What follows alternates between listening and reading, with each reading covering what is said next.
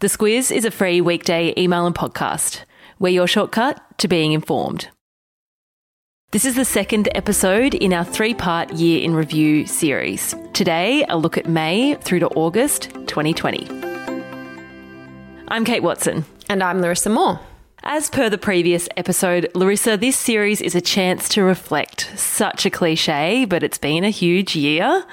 It's easy to forget just how much has gone down and when it all happened. So we're here to give you a refresh on the big news stories of 2020, but also to remind you of some of the cool and quirky stuff that Squizzers enjoyed this year.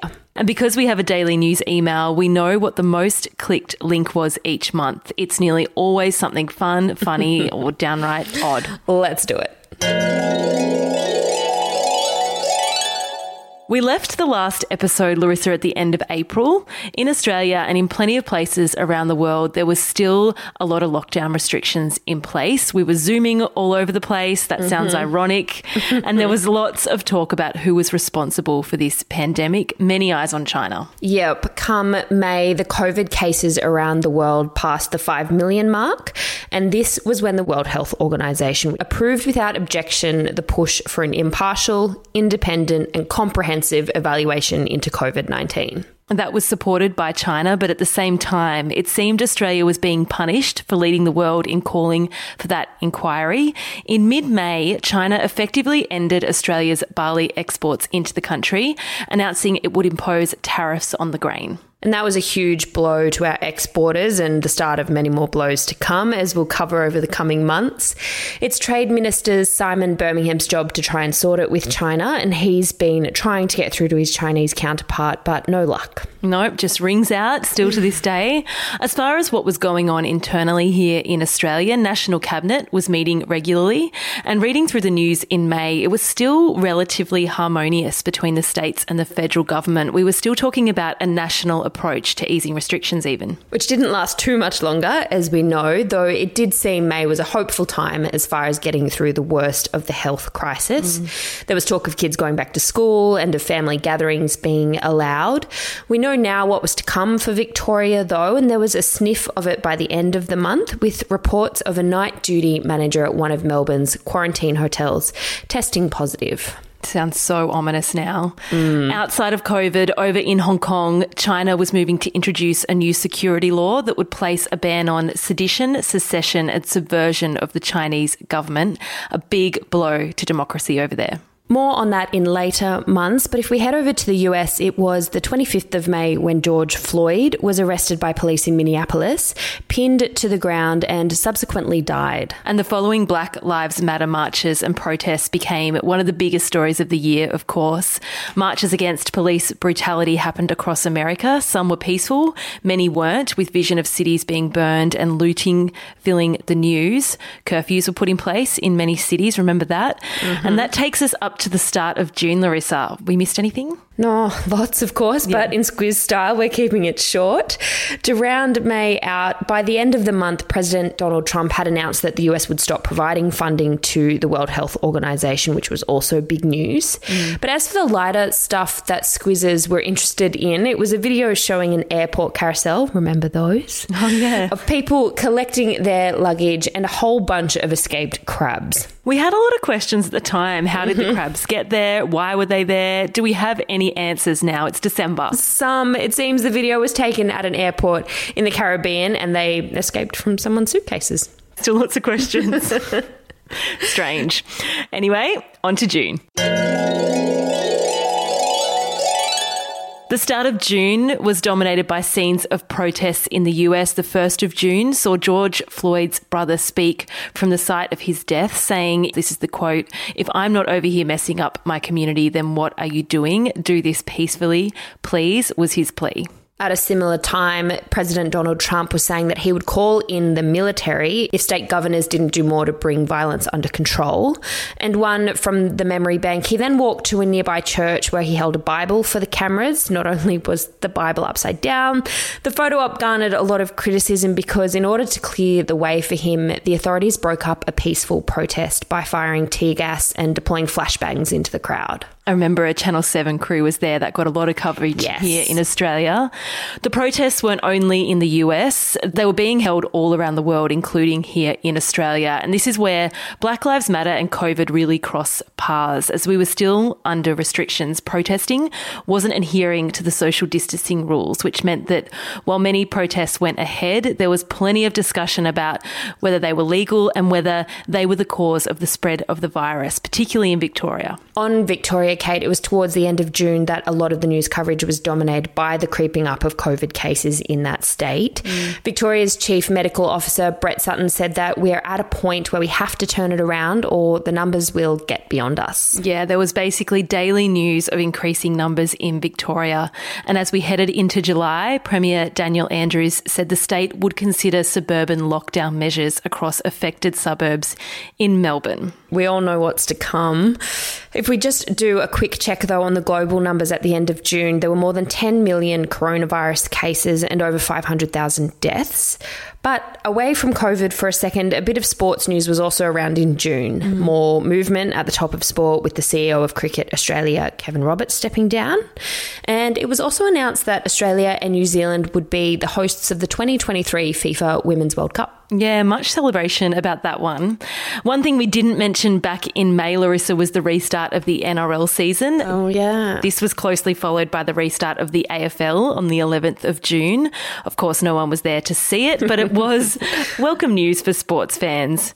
Other good news, do you remember the story about William Callahan? No, remind me of that one. It's a story worth being reminded about, actually. He's the 14-year-old boy with non-verbal autism. He went missing in the bush on Mount Disappointment in Victoria, and after 2 nights spent in the bush was found alive and well. That was such a good news story. I do remember that one now. What about the most clicked link in June, Larissa? In June, it was a public service announcement by the New Zealand government on the dangers of young people watching porn online. Okay. Doesn't sound very light, but it's actually such a humour-filled take on how to start a conversation with your kids about all that kind of stuff. All that stuff. Mine are not old enough yet, thank goodness.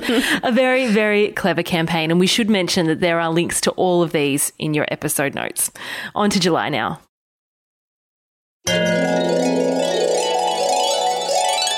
July was a big one for Victoria especially, and we'll come to that. But first, there was lots of focus on what was happening in Hong Kong with those new security laws having passed Parliament. That meant that protesting against the government could be punishable by a prison sentence, as could collusion with foreign governments. Yeah, this one was a move that was widely condemned by Western and democratic nations. And people might remember that UK PM Boris Johnson announced that up to 3 million Hong Kongers would be offered the chance to settle in the UK and apply for citizenship. And it was around this time we started talking about TikTok a bit more and the fact that it's Chinese owned and whether it posed a security threat because of that.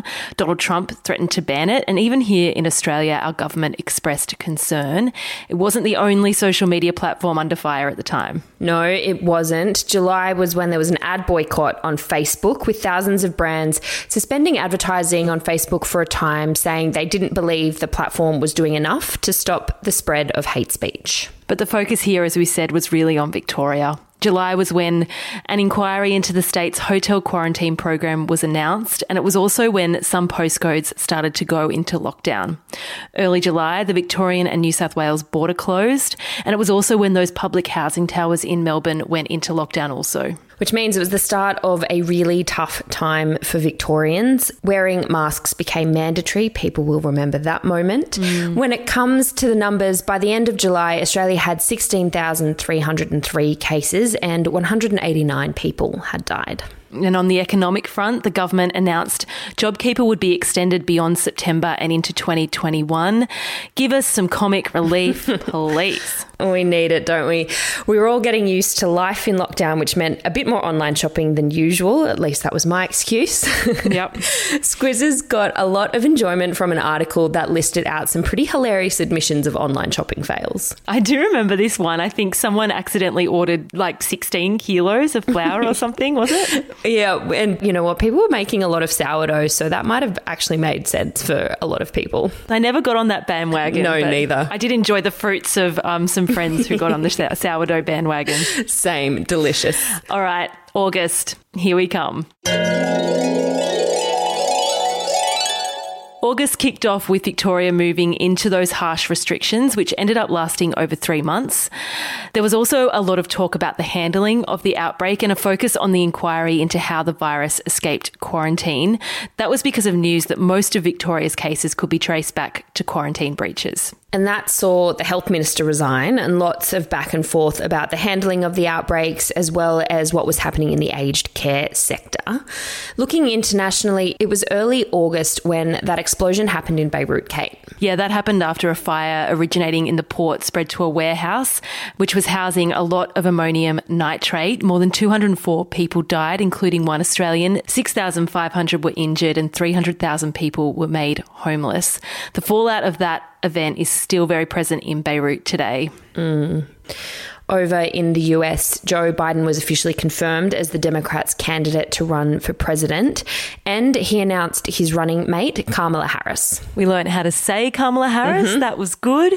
It was also when Alexei Navalny was poisoned, Larissa. All eyes on Russia over that. And over in Thailand, there were big protests happening, the largest ever anti-government demonstration since 2014, in fact. I remember requesting and doing a Squiz shortcut on that one. How do you pronounce these laws? Les Majestés. That's my French. Les Majestés. Yes. Okay. You were all over their Les Majestés laws after that, Larissa. And if anyone wants a quick shortcut on a shortcut, Les Majestés laws in Thailand make it illegal to insult the monarchy, but there's no definition on what an insult is, so it's up to interpretation, and that can be used for political suppression. But moving on. Righty. Oh, thank you. Over in Japan, Shinzo Abe became the nation's longest uninterrupted prime minister, and then he resigned. As you do. And up north, the NT election was held and Michael Gunner of the Labor Party was returned. In another blow to Victorians, it was announced that the AFL grand final would not be played at the MCG or in Melbourne for that matter. Nope. That was a casualty of COVID. It saw it head up to Brisbane. Another casualty of COVID, KFC dropped its finger licking endorsement. It's not COVID safe to be licking fingers. That was probably well clicked in the email, I'd say. Yes, it was. But not much can topple Roger Federer. I remember this one very clearly. I love Roger Federer, but I also loved this. It was the Italian girls who played tennis from the top of their apartment blocks during the lockdown. Very clever pasta brand got Federer over there to have a hit with them. And the video of him surprising them on their rooftop is simply glorious. Definitely one to rewatch. It's a good one. That's a whip through the middle of the year for you. The next episode will gallop through September, October, November and December. Maybe a little more front of mind. Yeah, I won't have to dig so far back in the memory bank. But just a quick reminder for you guys that we will put links to all these quirky stories and videos that we're mentioning in the episode notes if you want a refresher and some of that lighter entertainment. And Kate, we should probably put a link to any relevant Shortcuts episodes in there too. Oh, there's too many. There's too many to put a link to everyone. Yeah. I'll just pop a link to the Shortcuts webpage and people can dive into the ones they're interested in. That's all from us now. We'll catch you tomorrow. This week, our podcast is brought to you by Aware Super. Sometimes it can feel like retirement is a long way off, but whether it's 2 years or 20 years away, it's important to make sure your super fund is working for you. Aware Super is one of Australia's largest super funds and offers heaps of free tools and tips on its website for Aussies looking to get their super sorted and put a plan in place for their retirement. Read the PDS and TMD at aware.com.au.